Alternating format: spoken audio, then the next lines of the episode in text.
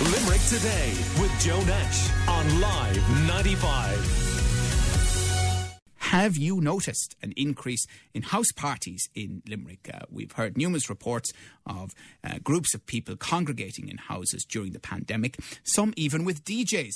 Although the restrictions may now allow for 50 people indoors, that's only where social distancing can be maintained. And from videos doing the rounds on social media, that isn't happening.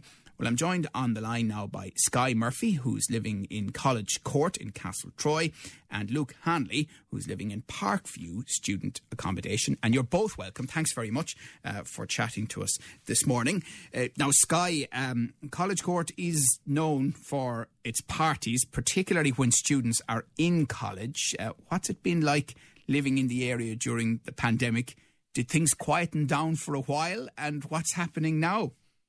Well, good morning, Joe.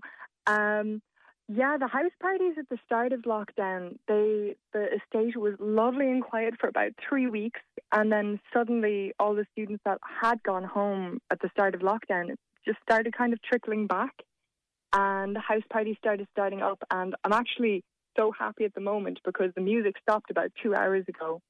Oh, so uh, there was one happening literally up to a couple of hours ago there. Um, almost every night so far, there's been at least one or two houses, even on the street that I'm on, that have music blaring all night. It's become like a steady hum that you kind of just ignore. Um, but pretty much the house parties have not stopped, and the amount of people that have actually been coming for them, you can just see them walking in the front of the estate, or even worse, through UL to come to the houses. Um, even I think it was about two weeks ago, there was a house across the street from me that the guy had had to be called for three different times in the same night because not only was there the house party that had spilt out onto the street, but they started loads of street fights because people were obviously drinking and rambunctious. Um, and it's it's worrying because if it does keep going like that, there's just going to be no end to it. Is it your sense then that, well, since Monday, obviously, um, as I mentioned, uh, groups of up to 50 are allowed to meet indoors, but social distancing must be maintained? Do you think that there is a cap of 50 on the house parties? And um, is it your view that social distancing is being maintained uh, while uh, the less than 50 are in the house? Honestly, even if there was half that amount, if there was 25, you still wouldn't be able to maintain the social distancing rules. Like the houses in College Court here, there may be five or six bedrooms, and I think at most, even the house would be fairly brimming at 20 people. So even if it is capped at 50, you wouldn't be able to maintain the social distancing. But even then, all the parties that have been happening, there's been a lot more than 50 people at them. And, but people just don't seem to care and people like you in the surrounding homes, you know, mm-hmm. are you consistently calling the Gardaí or have you just given up? Um, at the start of it, for the first few weeks, I was consistently calling them. But I think after the third call in the same week, they, they just kept on asking, oh, yeah, um, they'd call you back after about 20 minutes and say, oh, has the party stopped or has the fight stopped? And it's like, yeah, the fight stopped, but the party is going. And they just go, ah, sure, okay. But the amount of times you call and they actually come out is extremely rare. Um, so it, in the end, we just stopped calling because no one was coming out to actually help. And when they do turn up, are the Gardaí mm-hmm. effective when it comes to breaking up the house party? They're effective at breaking it up, but the fact is that the people go from one house and just land in another house and the party starts up again. And at that stage, the guards are like, well, we've done our job. We've already come out. It doesn't matter. And they just don't come out the next time sorry, roaming house parties in College Court? Pretty much. As soon as one house gets disbanded, someone just goes, mine's free, and they just end up going to that house instead. It might be four or five houses down the street, it might be the street over, but it just, it migrates. I wonder, does that need a new name, or is it traditional that house parties would go on tour around an estate? Well, for as long as I've been in College Court, I've been here about two years now. That's kind of normal. um, at some stage when one house party might be dying down or some of the people have gone into town or gone to sleep or gone to bed, the house party will just move to the next house that kind of offers itself as a free space. Yeah. Uh, we're chatting to Sky Murphy, who's living in College Court in Castletroy, and uh, we'll chat to Luke Hanley, who's living in Parkview student accommodation, uh, in just a second. But I, I, suppose it is worth saying, Sky, to be fair to you, that you know this isn't necessarily Father Ted down with this sort of thing. You no. know, I mean, I'm sure you enjoy a party as much as anyone else, but it's the circumstances, the pandemic, and the health guidance that's worrying you. That's exactly it don't mind the parties, don't mind noise at all. It's just the fact that they've been told that there's a specific limit. But if they're smart about it and they think they're going to be okay, that's their business. Um, a listener is asking I've heard of students renting out houses for a week or for the whole summer in order to have these house parties. Uh, would you ask uh, those students you have on if they think that's happening here in Limerick? Asks Rachel. Um, I haven't heard of it, but I can completely believe it. There's a few houses up the street from me that students were living in during term time, and they've obviously paid their deposits and their summer rent and everything, and had to go home. And some of the landlords have actually come up to me because they know I've been here uh, for a while, and they're saying, "Oh, do you know who's in the house at the moment?" Because the students that have paid have just given their keys to other people. So the idea of renting it out for a week or two weeks of the summer to their friends or to people they know doesn't sound completely foreign. Mm. Uh, Luke Hanley, what's the story uh, at Parkview Student Accommodation? Uh, morning, yeah. Um, well, when quarantine started, um, there it was actually very quiet because the majority of students moved home and um, kept all their. Uh, they moved home and uh, didn't have college and all that, so it was very quiet. But then, after the college year ended and loads of students moved out, uh, first summer it it seemed like a load of younger people moved in, like almost too young to actually rent out their own accommodation. They all seemed about 18 and 19 years old. And that's kind of when they started having house parties. And uh, they were having house parties mostly on the weekends and sometimes during the midweek, where the guards would be called every now and again, just because neighbours were disturbed by either noise or I've heard of them having strobe lights and that sort of thing. Strobe so, lights? yeah, strobe lights that can be seen for like it's disturbed a few neighbours because they can see like they can obviously see the lights and uh, just having that sort of stuff in the apartments and out in the balconies, that sort of thing. Who would think of bringing strobe lights?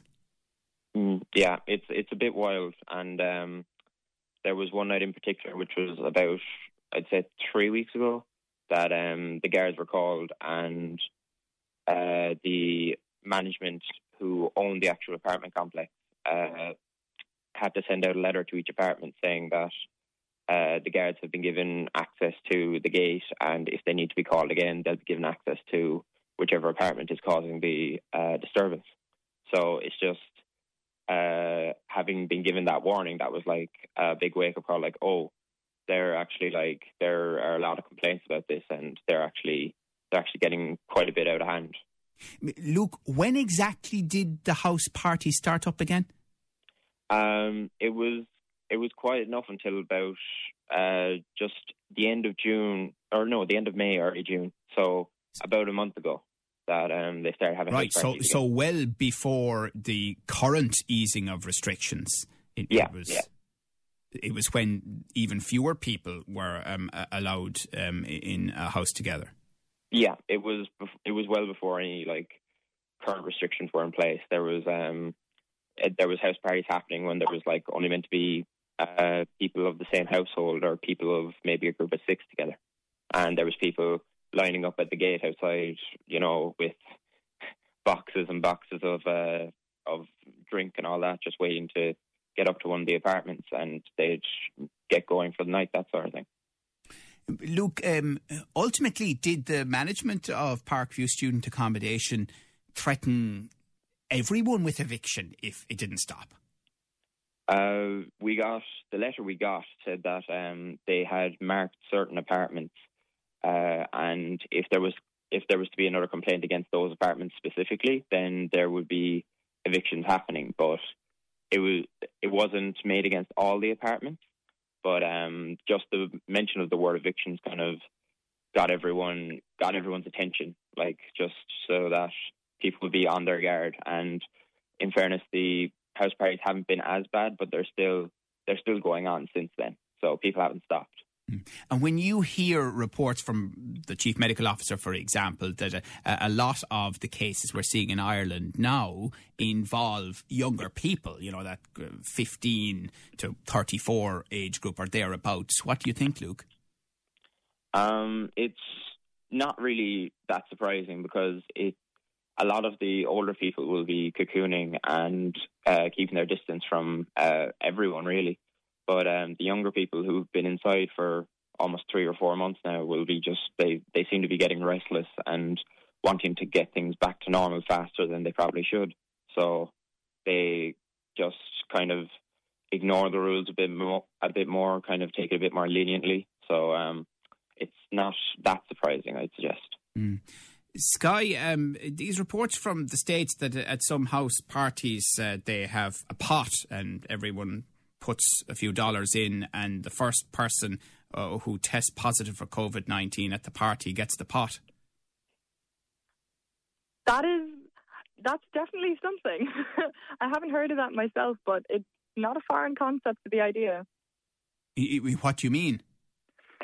Um, it's something I can imagine students do. It's definitely not a smart idea, but it's it's something. It's a way of crowdfunding, I guess.